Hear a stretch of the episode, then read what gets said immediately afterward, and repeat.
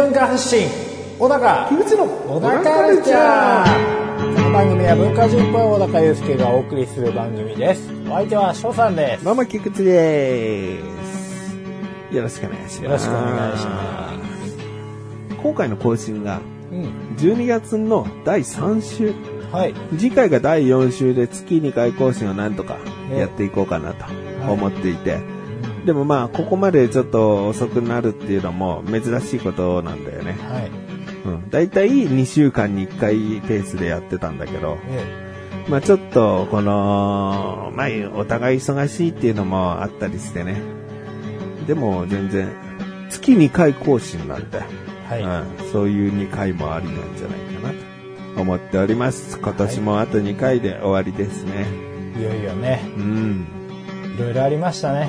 いろいろ、いろいろあったかな、小田カルチャー。振り返るのってでも、最後にするよね、普通。そうですね。今、うん。過去配信分見ようかなとか思っちゃったけど、いや、うん。そういうの最後だろ、普通。最後ですね。翌週次回次回またうん。改めてね、うん。まだ今年ですからね。そうだもう何を振り返ってんだと。早いぞと今日月曜日なんですけど、えなんか仕事してて、月曜日が一番辛いかもしれない。なんか、休み明けの、うん、一日あ目。完全に気持ちがリセットされてからスイッチをまた仕事モードに入れるのに。そうだね、仕事、うん、そこだね。あどう？何曜日が辛いとか、何曜日が調子いいとかある？あああ僕あれなんですよね。もう基本土日休みとかじゃないんで、うん。いつでも辛いです仕事休みの日あるだろう。休みの日もありますよ、うん。あ、でも、休みの日のその次の日の出勤ももちろん辛いですし、うん。出勤し続けている時も辛いです、うん。はいそ、それさ、もうずるいよ。ずっと辛い人間ずるいよ、それは。はい。でも休みの日に必ずオフになるかっていうと、なんか、必ずオフれるわけでもありませんよね。まあ、そうだね。うん、気持ちがね。気持ちなんだ。うん。気どっか行くとか。体もやね。どっか行くとかでね、体力使ったりってことでしょ、そうそうそう。どっか行こうと思っててもさ、なんか、急に雨降ってきて、やっぱ行かないみたいになると、んもう本当することなくなったりとかして、ダーってして。で、まあ、あやった晴れた、行こうっつって、行ったら行ったら、まあ結構出先でね、いろいろ疲れちゃったりしてね。うん。うん。あ明日仕事かと思いながら常に寝ると。うん。だから、明日休みだの夜が楽しみじゃないの？じゃあああ、それは確かにそうかもしれないな。でも短いですよね、結構ね。その時間も。休みに入っちゃうとね、もうね。まあ、そうだね。僕帰ってくるの大体12時前ぐらいになること多いんですけど、最近。夜の、んおお、そだからもう、まあ家帰って飯食うじゃないですう。か。うん。で、なんかもうすぐ寝るのがなんか、次の日休みだとちょっともったいないから、うんちょっとうだうだしたりとかするんですよ。うんでもうだうだしてる間に、やっぱり眠いんで、うんこう寝寝ちゃうんですよね、んうんうんあのソファーとかで寝落ちしちゃうんです。うん。で、2時半とか3時ぐらいになって、うーんとか言って起きて、うん。であの、ご飯の洗い物とかして、うん。カチャカチャカチャとかやって、で、まあシャワー浴びて寝るじゃないですか。うん。うん。で、もう、次の日とかね、平日で息子が学校行くってなると、朝は一緒に食べようって言ってるんで、うんまあ6時半ぐらいに起きるんですよ。じゃあもう2、3時間しか寝れな寝れてないな。そうですね。うん。でもまあせっかくの休みの日だからどっか出かけようかなと思って、うん出かけるじゃないですか。電車乗るじゃないですか。うん。で、過ごしますよね。あれ？っつって。で、こう慌てて戻って。うん。で、なんか何枚か写真撮ったりとかして。うん。ああ。写真撮ったな、つって。たくさん歩いたな、つって。うん。で疲れで帰りの電車で寝ながら帰って。うんで、お家帰って。えー今日は嫁さん仕事だから夕飯作んなきゃ、つって。うん夕飯の買い物もして帰って。うん。で、夕飯の支度して。うん。で、もうご飯食べて風呂入ったら大体もういい時間ですよ。明日仕事だ。これをだか。あーなんかもう、人生が嫌になるね。うん。うん。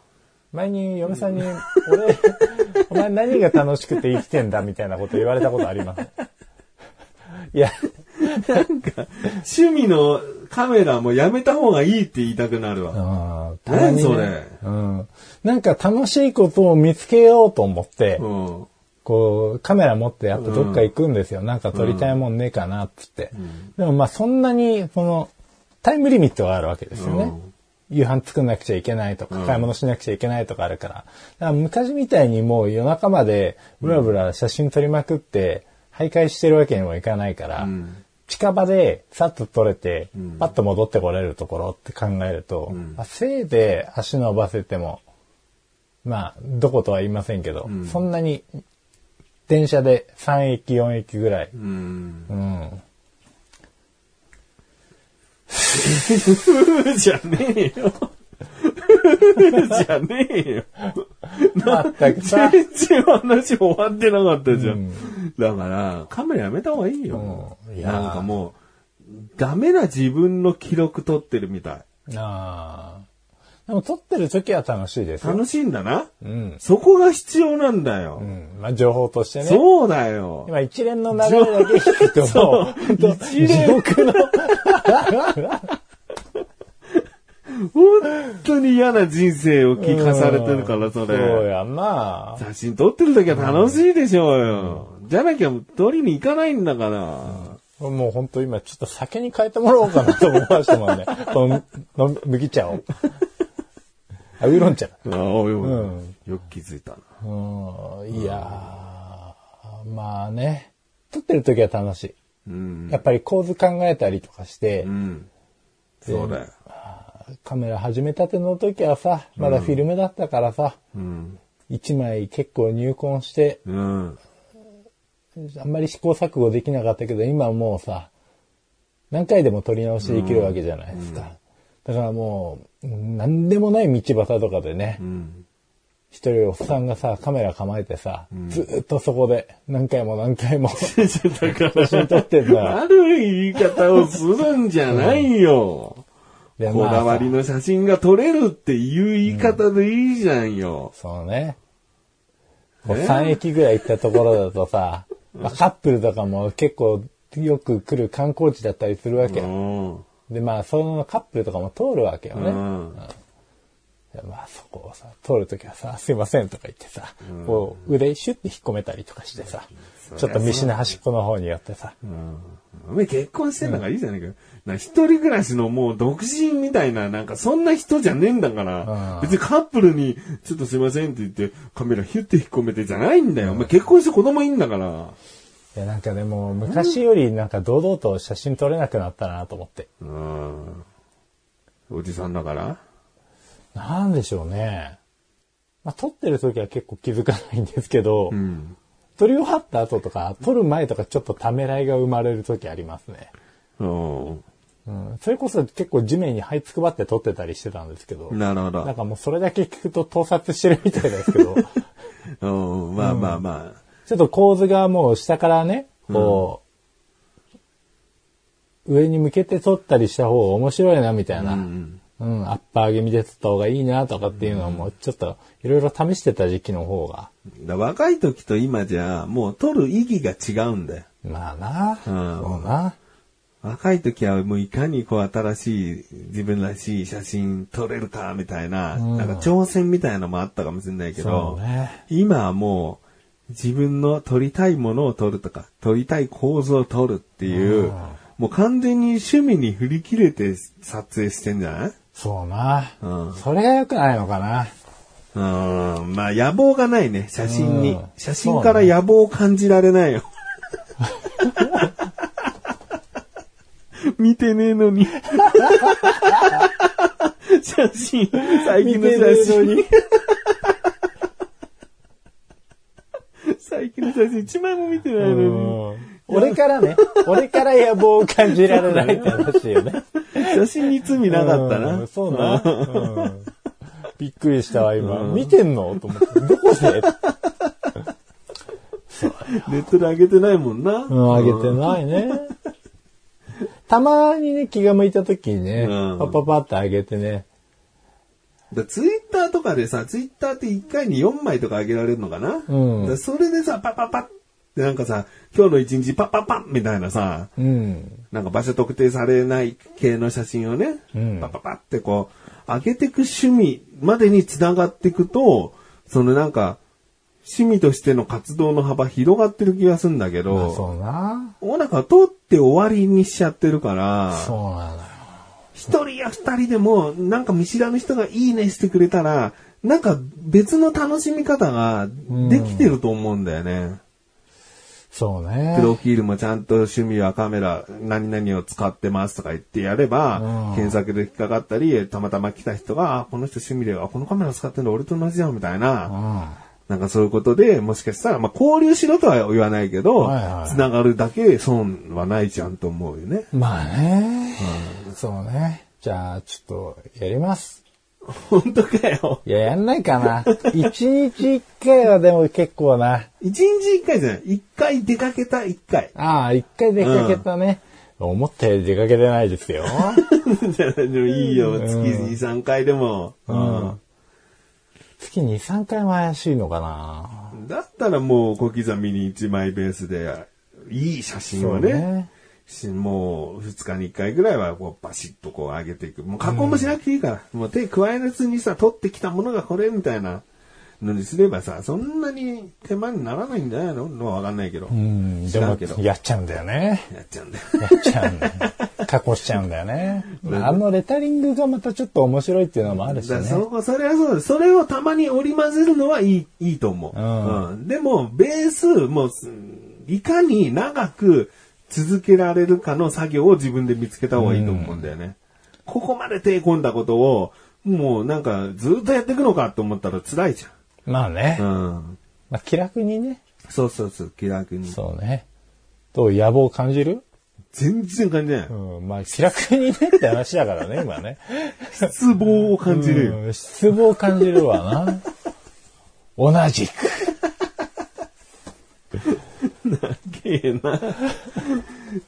げえな、オープニングが。ああ、あ、それでは最後までお聞きくださいだよ。小田カルチャーは皆様からのご意見、ご感想をお待ちしております。番組ホームページのメールボタンをクリックして、投稿フォームよりお送りください。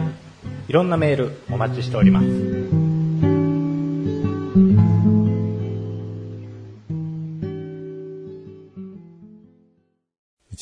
さんって、うん。結構倹約家で、うん。かつ、まあ、倹約なんですけど、使うところは使うんで、結構ケチではないというか、まあ、まあ計画的にそのお金の管理をすることに長けてるなと。うん。うん。だから、まあよくその一緒に働いてる同僚の仲のいい方で、うん。過去に、あの、ちょっととあるセールスとかに騙されて、うんいろんなものを何十万払って買ったっていう人とかがいるらしいんですね。まあそういう話を聞いても、私は絶対そういうのに騙される自信はないって言ってて。騙される自信はない。あ騙され、騙騙されない。うん。うん。私は絶対騙されないって言ってて。うん。で、まあ、だからそういうスピリチュアル系とか、んあの宗教系の勧誘だったりとか、まあそういうのにもかなり冷たくあしらうし、うん。まあうちにも直接電話がかかってきたりとかね、セールスの。で僕はなんやかんや話聞いてから切るんですけど、うんちの嫁さんの場合はもうと話の途中でバツッと、あ、切れる人なんだね。そうそうそう、ばっつりいっちゃうんですよね。うんしかもこう、無理やりっちゃ無理やりなんですけど、うん。もういいって言ってますよね、みたいな。ーこうなんかちょっと理路整然としてる感じも出しつつ、あ、こいつにもう何を言っても無駄だっていうのを相手に効果的にちゃんと伝えてる感じがして、ああ、大人だなと思いながら、ん同い年だけど、んうん思うわけですよ。うん。ただ、全然関係ないんですけど、なんかこういう側面を持ってる人なのにもかかわらず、手相はやるんですよね。うん。なんかそこだけちょっと腑に落ちなくて。そ中華街とか、僕ら割と結構好きで、ちうんょこちょこ行くことがあるんですけど、うん。あそこ結構手相いっぱいありますよね。僕も最近行きましたよ。うん。あ、行った、うん手相見てもらった。見てもらったよそ。れ一人でじゃないですよね。一人で家族で行って。家族とですよね。三名学で基本見てもらうところでやってるよ。う。うんん。なんか、まあ見てもらって、うん僕も一緒にじゃあ見てもらおうっつって、だいたい見てもらうんですけど、なんかね、やっぱりその話をね、ある程度参考にして、うん。じゃあ息子のことはどうしようとか、うんちょっと考えてる節もあって、うん。こういう根拠がないことを受け入れるタイプか、君はっていうことも思いつつ、うん。わからんもんやなと。うん。まあ、スピリチュアル的なことをあまり信じないのに、占いに関しては結構参考にしてるな、不思議だな、矛盾だな、と感じてるってことだね。そうですね、うん。割とそのリアリスト寄りというか、んうんまあ現実主義っていう感じの人なんで、なんか、まあでもよくよく考えたら好きな映画とかも結構心霊系のホラーものとかあの人好きだし、うん。なんやろうな。ちょこっと夢見たい感じはあるんだろうなっていう気もして。だから奥さん、僕は、僕は考えるんでね。うん。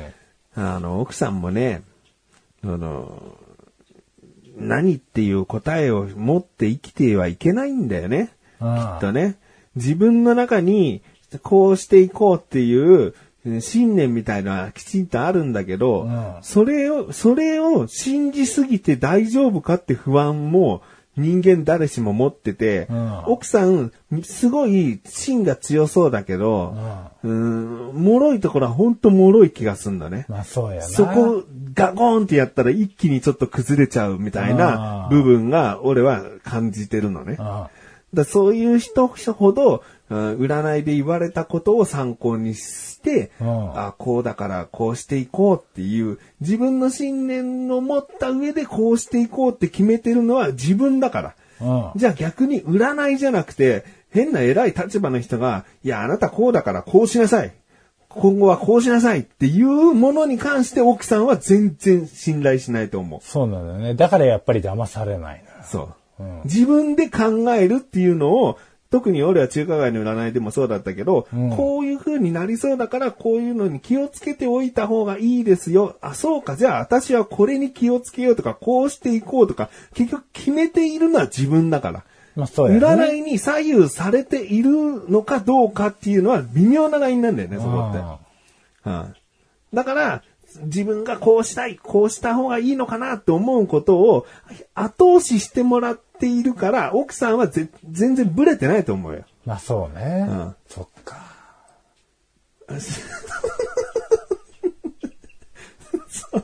そうだな。うん。そうか。そうか。そうか。納得した。まあそうだな。うんまあブレてる感じはないんだよな。うちも、だって、うちの妻も、あの、占いを参考にはするし、うん。うん。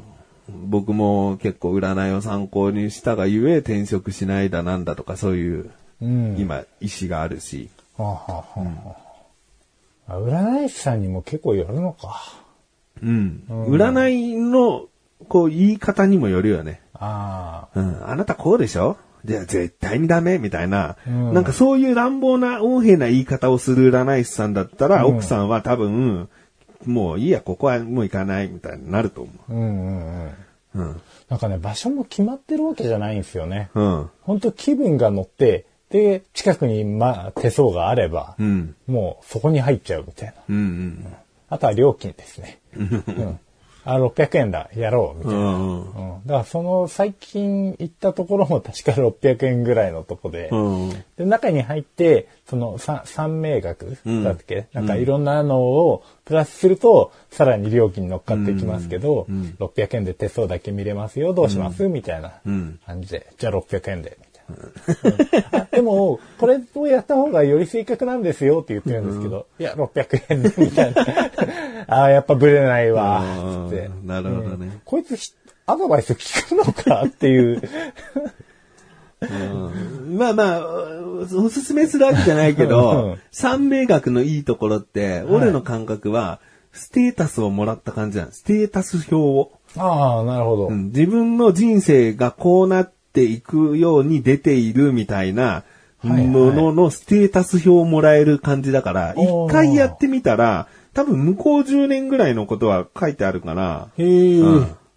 こういう風になるとか、あなたはこの月にこういうのは悪い。毎、毎年の毎月はこうなんだみたいなのとか、いろいろ教えてくれるから、なるほどな。うん。一回だけやって、10年に一回だけやれば、何かこう奥さんにとって、こう、支えになるかもしれない。うん。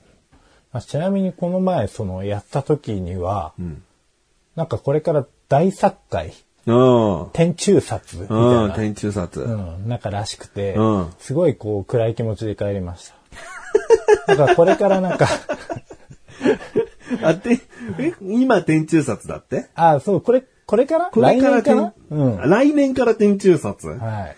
じゃあ、2、3年続くってことだ。そうなんですよね。なんか、あれみたいですね。後役、翻訳みたいな、うん前役、後役、翻訳が。うんあれみたいな、なんか3年セットなの、こういうのっていうのを 常々思うんですけそうど。だね。うん。でも、それ超えたら、しばらく大丈夫なわけだし。うん。そうな。いや、怖いわ。そういうのも関係あると思うと、ちゃんと調べとこうかなと思う時もあるんですけどね。俺、ま、いかんせん興味がないんだよな。うん。なんかもう言っても優しいしか言われないですよね。ああ。うん。いや、意外とね、プロファイリングみたいな感じでね、自分、その時のことを言って、当てた感出す占い師さんもいるから、あただ、奥さんの横で、ニコニコしながら座ってるからって、あ、旦那さんは結構無口で、でも、すごく穏やかで優しい方ですよね。うん本当だ、ことをそうそう、そんな感じ。もうそんなの見て誰だって言えるんだから、見て誰だって言えること言ってんなって思いながら聞く部分もあるし、だそう織り交ぜてるからね、占い師さんの中で。ちゃんと三面学的なことで話してる時もあるしっていう。この前のちなみに600円のところは、んあの、見て誰だって言えんなっていうことで大概終わりました。8割ぐらい終わります。じゃあ一回さ、一回だけ三面学やった方がいいかもしそうですね。これはあの600円で押し切ったうん副作用かなみたいな感じでしれない。たけどね。2、3000円ぐらいだと思うんだよね。まあそうですね全然いかないから。うん。ある程度お言葉をいただけてれば、うん。いただきたければ、うん。ある程度お支払いしないとダメなんだなと思って。これはな本当の節約って何かねになっちゃうからね。うん、そうなんですよね。うん。よし。よし。じゃあちょっとね、小高が俺出すよって言って、や,、うんやらせてあげなそうさいよ。ですね。うん。ボーナスも出たし、ちょっと行ってくるわ。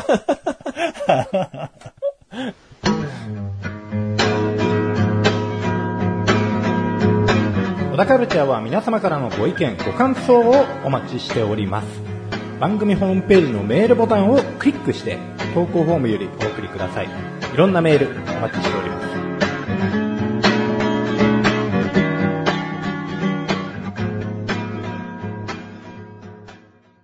なんか僕よくね、クレーム的なことを話すけどさ、えまあ逆のことも言っていきたいわけよ。え。うん。クレームが悪い方のものじゃない。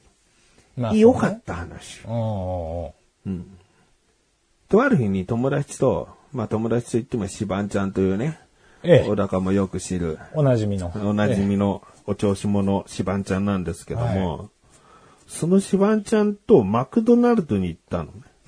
で、夜ご飯は別の場所で食べて、マクドナルドでマックフルーリー的なデザート的なものも食べよう。で、いいざ行ってみたらポテトとナゲットのセットも安かったから、あじゃあもうちょっと小腹的に入るから、これも頼もうってなって。うんうん。で、ご飯の方はシバンちゃんがその日はなんか機嫌が良かったのかおごってくれたから、はいあじゃあマクドナルドは僕は出すよっつって、うんまあ好きなものを頼んでって、で、もう深夜に近いからレジもスカスカで空いてて、うん。で、僕はこう、レジの前で、あマックフルーリーのこれと、これと、で、あと、あの、ポテトとナゲットのセットくださいって言って、で、シバンちゃんはもう横に、真横にいて、このカウンターにちょっと肘なんかついたりしてね、うんもう本当に真隣にいたんだね。はい。で、ナゲットの方、10ピースなんで、うん。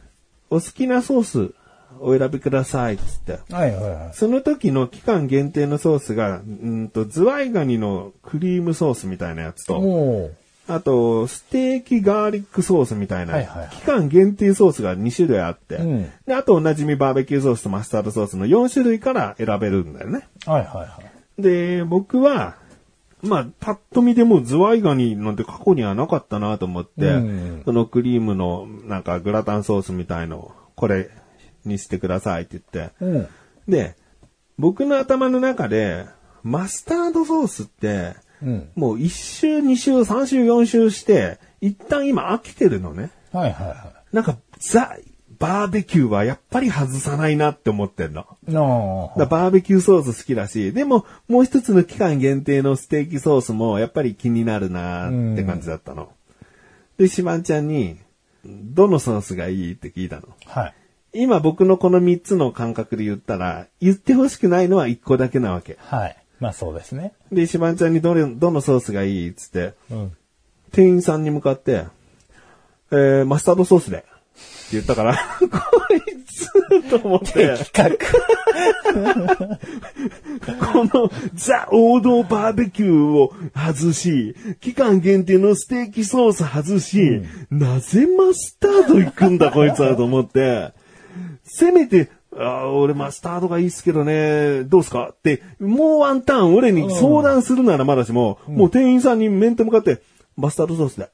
とか言ってもう調子乗っちゃって。で、もうさ、がっかりして。店員さんに、あ、すみません、マスタードソースじゃなくてステーキソースにしてください。って言って その時のシバンちゃんの佇まい。もう、ぼー、おーおーおー店員さんも、えーマスタードソース、ケシーのステーキソースって、ちゃんと打って。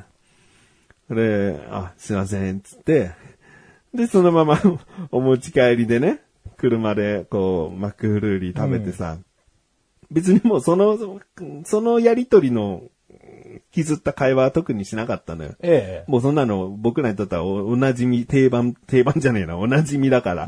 よくあることだから。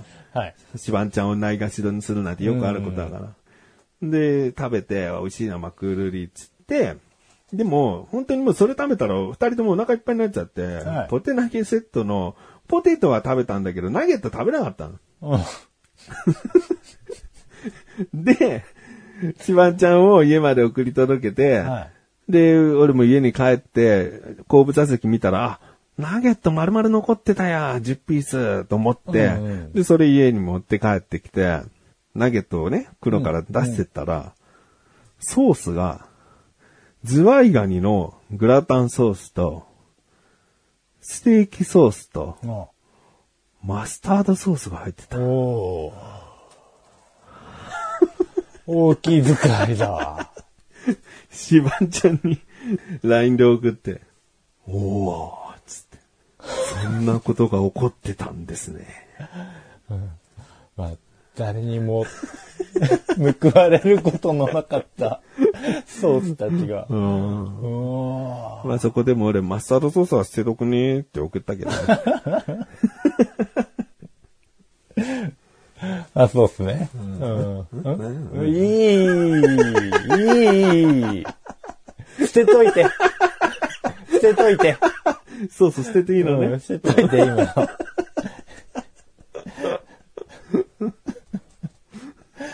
ああ。やだよ、これじゃ。このうちじゃダメだよ。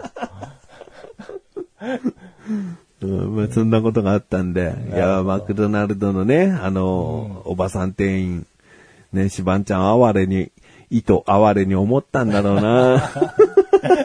うわ、ないがしろっていう。うん。こっそり入れてくれて、ありがとうって話です。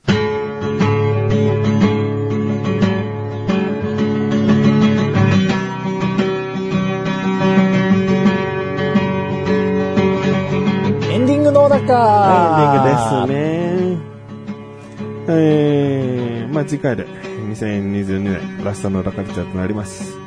まあ決してですね、そんな、あの、1年どうだったかを振り返るってことをそんなしません。オープニングでなんか振り返りそうになって、それはやっぱ最後だよね、なんて言ってたけど、そんなのしません。うん。あの、もうその今ある一回一回に聞いてくれた人を大事にしていきたいんで。僕ら過去こんな話してたよねって言って、なんか総集編みたいな感じの楽しんでもらうとは、お思ってません。あ正直そんなにうん。内容の方も。あの、でも、ラトピックを出せばさ、思い出すこといっぱいあると思うんだよね。まあそうですねうん。だから、まあ、そういうことではなくですね、あのー怒り、怒りはあるけども、あらわにはしなかったクレーム話、次回します。お怒りはなかった怒りはあるけど、あ怒りはあるけど、うんあらわにはしなかった。あらわにはしなかった。うんうん。じゃあ、ここであらわにする感じです。そういうことかな。あ、だから。直接は言えてないよっていうところなんだけど。もう、ああ、もう完璧ですね。その、内に秘めちゃった、こう、不完全燃焼な感じのものをね、この年末に、うん、そうだね。まあ、不完全燃焼というかね、難しいなっていうところまであるわけよ要は。なるほどですね。うんまあ、それを今年に置いてきて、うん。うん。来年気持ちよく迎えようっていう。そうだね。なるほど。言いたいこと言って、新年迎えようよ。じゃあ、頑張りましょう。はい。じゃあ次回お楽しみにしてくださいね。はいオタカルチャーは月に2回の水曜日更新です。それではまた次回。さようだか。さようだか